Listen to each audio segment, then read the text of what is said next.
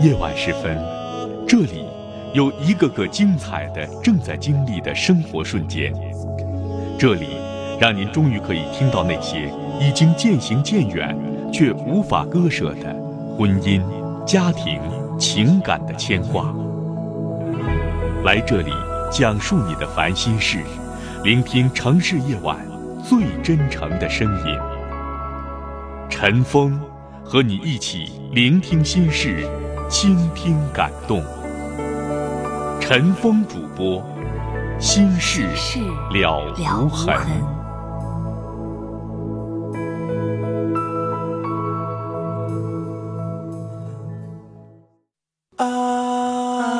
您正在收听的是《心事了无痕》，陈峰主播，欢迎继续收听。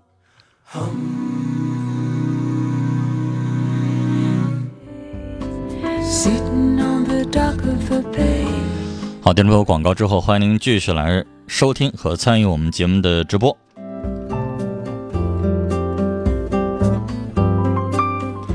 尾号是三八七六的听众，我们来看看他的短信，说今天晚上男朋友打电话了，一天又是在地下室工作，出来的时候头都晕，我知道他血压高，真担心他。我和他网恋八年，您的短信到这儿为止。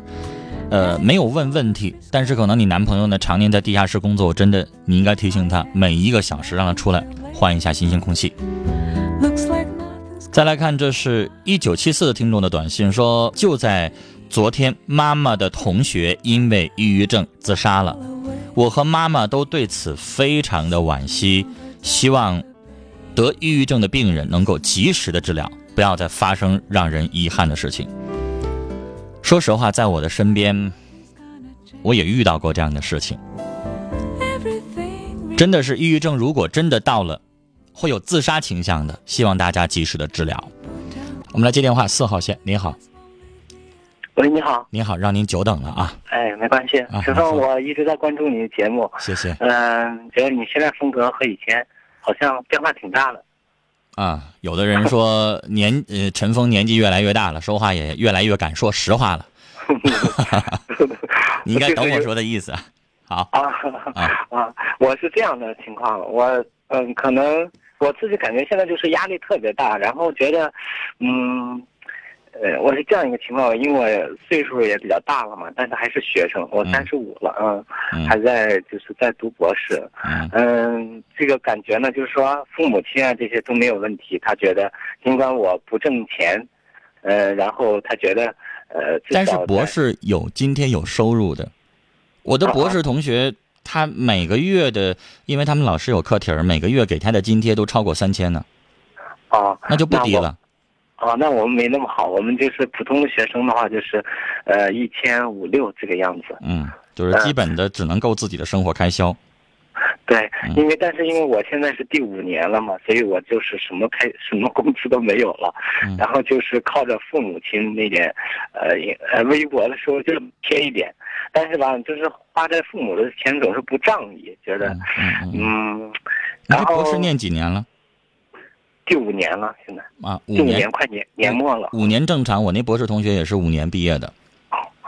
嗯，就是我有个女朋友，这她也呃，就就说都没有问题了。我主要自己觉得心理上挺愧疚的，而且我现在还不是说一时半会儿就能毕业，嗯可能到下一年的六七月份才能毕业。就是，然后现在吧，感觉学习进展有进展，但不是说特别特别好，啊，然后再加上这些，呃，经济方面的原因啊，或者是。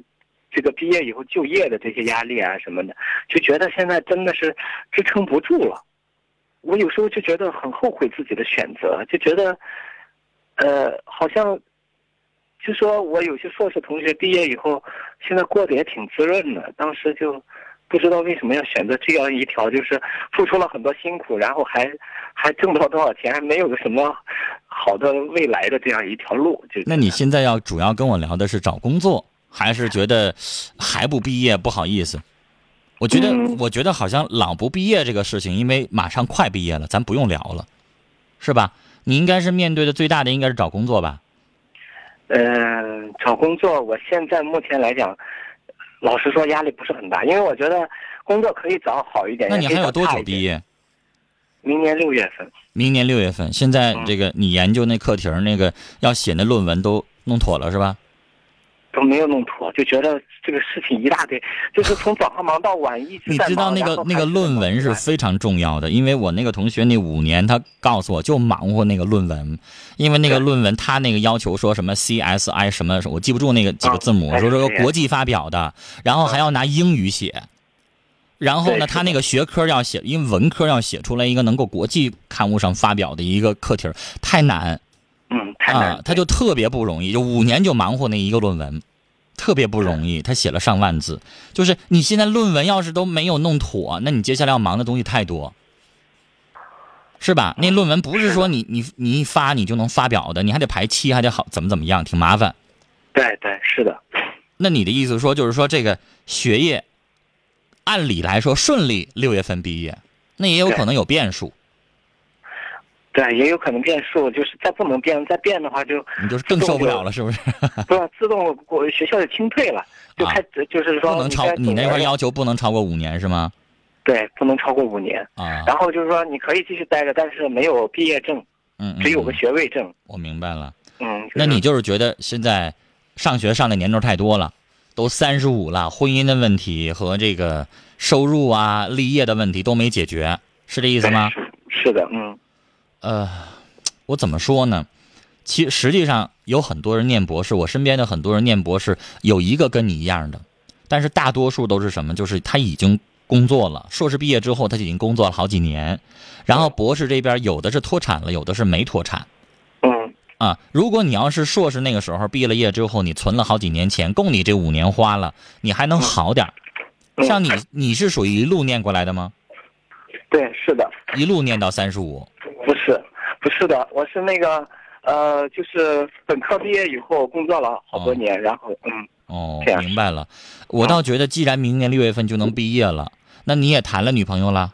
听你刚才说，啊对是的，那就毕业了业之后考虑结婚呗。就明年反正不差这半年一年的了，就是这这这么多年都过来了，明年开始找工作，你说了工作没有啥压力，完全能找到稳定的，那就是有了稳定的工作，有了收入，然后做窝媳妇儿，什么事情一起都解决了吧？就明年三十六都给它解决掉，不也行吗？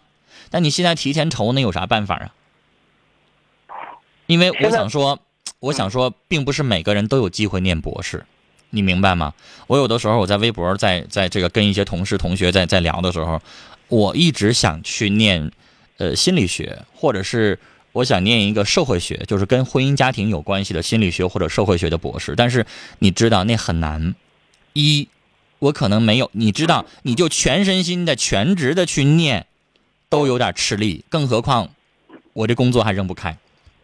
就是嗯并不是每个人都有你那样机会。我要是有你那样的机会，我咬牙根儿五四年半我走过来，就剩这半年，就剩这一哆嗦了，就别寻思了呗，是不是？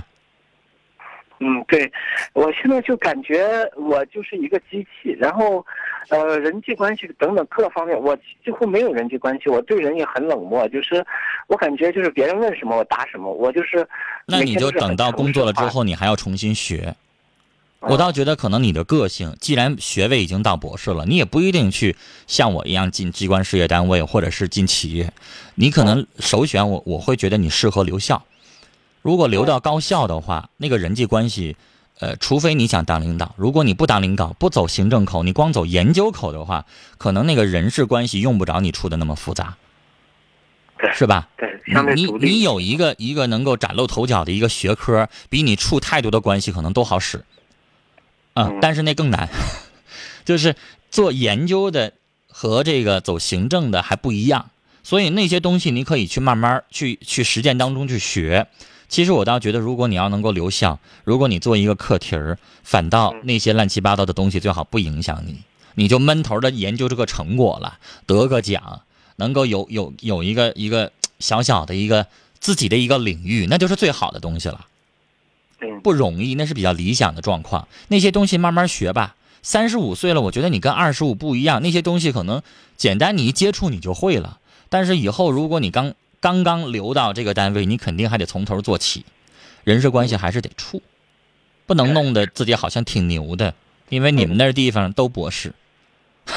是不是？没有什么优越感，是？吧？就像可能，就像比如说，你要博士后毕业，正常来说，你要进机关事业单位，比如说进我们单位，那你得老牛了，你肯定得特有优越感。但你要进，比如说你进医院，那完了，嗯每个科都有博士后，嗯，对，你可能你就会觉得有啥优越感呢？还得继续努力呢。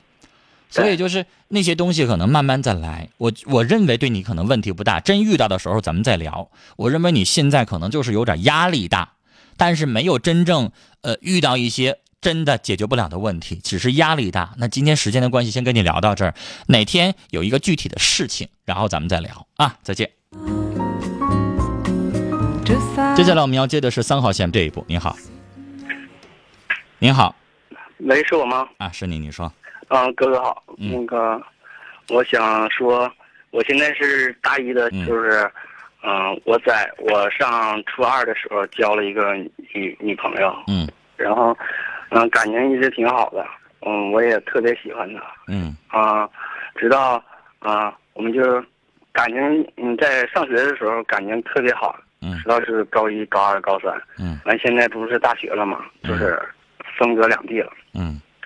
我就感觉我现在，嗯，我发信息，他也就是不搭理我了，打电话也是很不耐烦的，嗯，就是挺挺挺那个，挺不乐挺不乐意搭理我的。我感觉我在他身上就是付出很，嗯，我也不愿意放弃。我感觉他好像就是不想和我在一起那种感觉。我现在就是挺困惑，我我是，嗯，多久没联系了？多久不搭理你了？就是，我就发短信是，嗯，我们有有时候也发短信，他有时候也回，但是嗯反正就是特别勉强感觉。嗯，这个情况是最近这几个月都这样，还是就这两天？嗯，自从上这个大呃开学之后就来了，就是分开以后就是这样的。我明白了。我问这句话的意义就是，如果这两天儿那你还有救，那如果都已经好几个月了，那希望就不大了，明白吧？就是就是他不太想联系了，或者是有意的疏远，最后不了了之了。感觉就是有意的疏远，但是哎我不，这样的情况挺多。你不想放弃，但对方不回应，那不叫爱，是吧？爱是相互的，你爱他，他也爱你，你对他关心，他也回敬你，那这是爱。而你，你要是一味的老联系他，人家那边不愿意搭理，那剃头挑子一头热，有啥意思啊？因为我们就是初二就是一直一一直在一起处嘛，就是。但小伙子，我知道你可能觉得这段感情是你的初恋也好，是你现在目前处的时间最长的感情，也好，就是你很惦记我就我。就是处过这么一个对象。初恋，但小伙你要明白，感情这个东西，它要经过时间的考验。现在这段时间考验，就证明你们的感情不牢靠。这个女孩只是因为你们两个人离得远就不想处了，你不能说她完全错，她也有他一定的道理。你也明白，两个人自从分开了之后，异地恋之后，这个感情它的成功率就立马就降低了。但是但是这个女孩可能很现实。我一般情况下在劝，如果真的两地分隔，两个人要努力，你真努力完了之后不行了，你再分开。但这女孩干脆不想努力，是吧？那就说明你们的感情经受不了时间和岁月的考验。那你还在这一个人在撑着什么呢？我感觉我特别离不开他，就是，嗯，我我确实是不想。那是你自己的问题，你应该清楚，那是你自己的问题。你已经跟我一样的态度，你应该明白他放弃了，是吧？但是他他没跟我说呀，他让他就是。那你让人家怎么好意思亲自告诉你我不爱你了？你别再缠着我了。毕竟那么多年，然后又那么好，曾经相爱过，你让人家怎么好意思那么给你撕破嘴脸说那个话呢？你想想，你要真跟人分手，你会当着面你长磕碜了，你胖了，我喜欢上别的女孩了，你会这么说吗？但是这很有可能就是你的真实想法，你没法说出来呀。你可能就会告诉他一个理由，或者干脆就不说，不了了之。那你遇到你不也得这样吗？没必要那么撕破脸皮说那些话，有意义吗？有意思吗？是不是啊，嗯、小伙子？我认为你应该跟我的想法一样，只不过你做不到。但是我告诉你，你现在太小，你慢慢长大，你过三十，或者是你再谈几段感情，你会明白，那感情啊，如果他经受不住时间的考验，你就别拖着，早晚都得分。你就这么拖下去，如果你拖到你大学毕业，你再拖三年，能怎么地呢？不还是你一头热乎，那边不搭理吗？那叫爱情吗？那你就不孤单了吗？那感情还有啥意思？有什么回味啊？人家的感情是浪漫是快乐，而你这边成天就是思念，而且还是单方面的单相思。你思念他，他不思念你，那有劲吗？那是你要的爱情吗？所以你自己判定，如果这个感情经不住时间的考验，为什么咱们要谈呢？为啥不直接结婚呢？那不就是在谈，在考验吗？出现问题了，不合适了，然后分手，换一个再谈呢？你不能走死胡同啊！到死胡同了，走不通了，还往前愣走，完了脑袋往墙上撞还走，那不就傻吗？是不是？对我就是一直别再别再走死胡同了啊！这是死胡同，你得掉头再选择别的了。时间的关系，跟你说到这儿了。来，接下来我们来看听友的短信，尾号是五六幺四的听众要传情说：周伟想你，明天去看你去。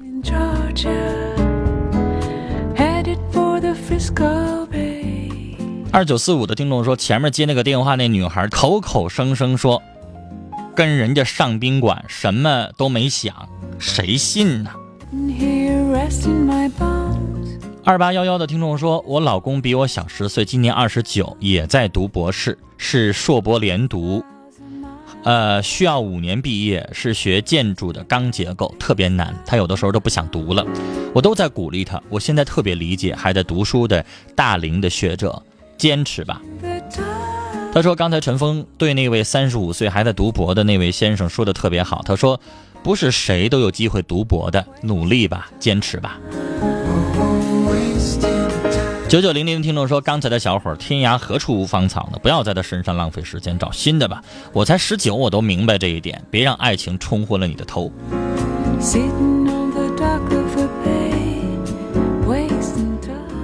四五六幺的听众说：“我找了一个比我岁数大的，帮我参考参考呗。”他说：“对我可好了，挺幸福的，愿意为我付出一切。”那你得把短信详细发发，你多大人？对方比你大多少？你都没提呀，大多少岁呀？就这么简单，你让我怎么说？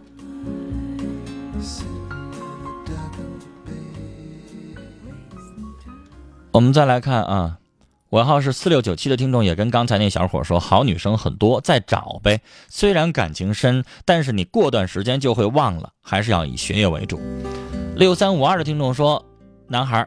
有时候，所谓的感情只是一种陪伴，一种稀释寂寞的消费品。真正的爱情绝对能够经受住流年，能够忍受暂时的孤单，说明是想念。您的话都说的很好哈，谢谢您。三三四六的听众说：“我是大四的学生，正在准备考公务员，但是性格不算太开朗。最近我犹豫了，我怕我的性格不适合，不了解机关部门到底怎么样。我该放弃公考去当老师吗？”呃，大学生找工作现在实在不稳定，即使你放弃公考，你敢保证你肯定能当老师吗？我我的意见哈，就两条腿走路吧。公考啊，国考啊，省考啊，然后加上你的这个教师的一些相关的一些资格的考试啊，包括教师可能还要试讲，都去试，最后拿在一块儿掂对选择，什么意思？因为你考上考公务员，有的时候他还有分配的那个岗位，明白吗？比如说你你考的这个公务员，最后给你，比如说哈，举个例子，你考的是那个。监狱管理局的公务员，那要做狱警，那给你分配到其他的有点远一点的城市，这是很正常的。然后呢，你又另外一头，你又选择了一个重点中学去当老师，那这两个放在一起的时候就好颠对了，明白我的意思了吧？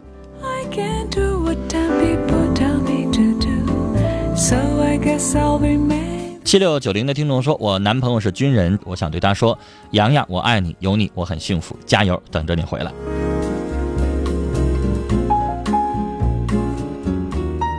六九八九的听众说：“我的房东总用我的豆浆机，从来不跟我打招呼，用完也不给我刷，弄得我很烦。怎么能够不让他用呢？那你把那豆浆机装起来呀。他在找的时候，他肯定得问你找不着了，他得问你了吧？那你就告诉他坏了，或者送人了，那能怎么办？你要不想让他用，可能咱自己也用着不方便，但是却能一了百了，省了好多麻烦。幺六六二的听众说，我要传情，送给导播加龙，希望他开心，早点回去休息。牵挂你的人署名是齐，这事儿明天我得问问加龙。是不是佳龙谈恋爱了？有女孩给你送祝福了。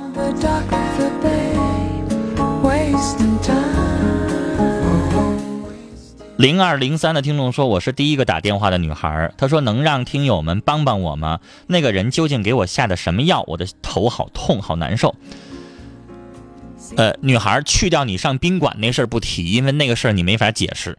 但是如果你真的觉得是给你下药，我刚才已经说过了。你可以去公安医院。如果你们当地没有公安医院，这个跟警察联办的，就是跟警察有关系的，他可以直接鉴定。如果没有公安医院，你就上人民医院。然后呢，你跟这个挂号的相关的人说一声，你说我怀疑我被人投毒了。然后怎么鉴定？如果他有血液科，应该有专门的血液科化验室。然后呢，让他抽一点血。所有的毒品会进血液的，或者是尿液，然后呢去做一个检查，血液和尿液的检查。你跟医生说，医生就明白了，他会给你做这个化验的。然后注意留好那个化验单据。如果你想告他，你就可以拿这个单据告他。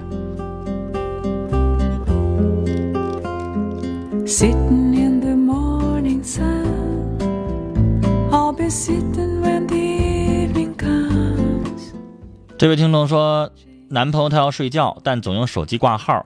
从朋友那知道他在和我的朋友说话，他总是这样，他是在逃避我吗？我该怎么办呢？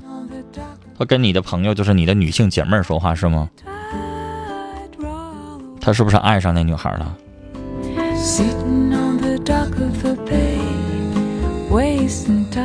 二二五九的听众。说我是十九岁的学生，我前一段时间有个男朋友，他心里还一直有他原来喜欢的人，还总给他发短信。呃，我和他分开之后，他没有找过我，但关心过我。我现在总觉得他还惦记我们。我们每天都能见到面，是不是我太自恋了？他现在有女朋友，我应该主动和他说话吗？不会烦我吗？他看见我的时候偷偷看我一眼。你说你这是何苦呢？他现在已经有女朋友了，你还这么惦记，你不是在伤害你自己吗？有都是小伙，有都是男孩，换别的吧。七二六八的听众说，以前的老公和我离了婚，过了半年他又找我要和我和好，但是您的短信到这儿为止戛然而止了，就是您要补充以前你们俩为啥分的。然后他现在，假如说他做错了，他有没有改？他现在是个什么态度？您光告诉我他要来和好，那我怎么判断呢？是不是？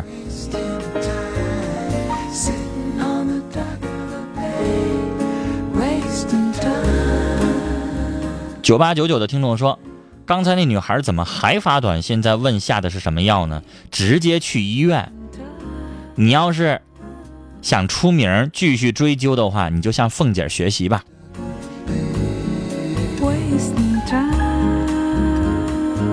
六八八九的听众说，要传情啊！说贝贝真的好爱你，属于你的一切，我的初恋从此结束，真心愿你一生幸福。好了，今晚的节目到这里结束了，再会。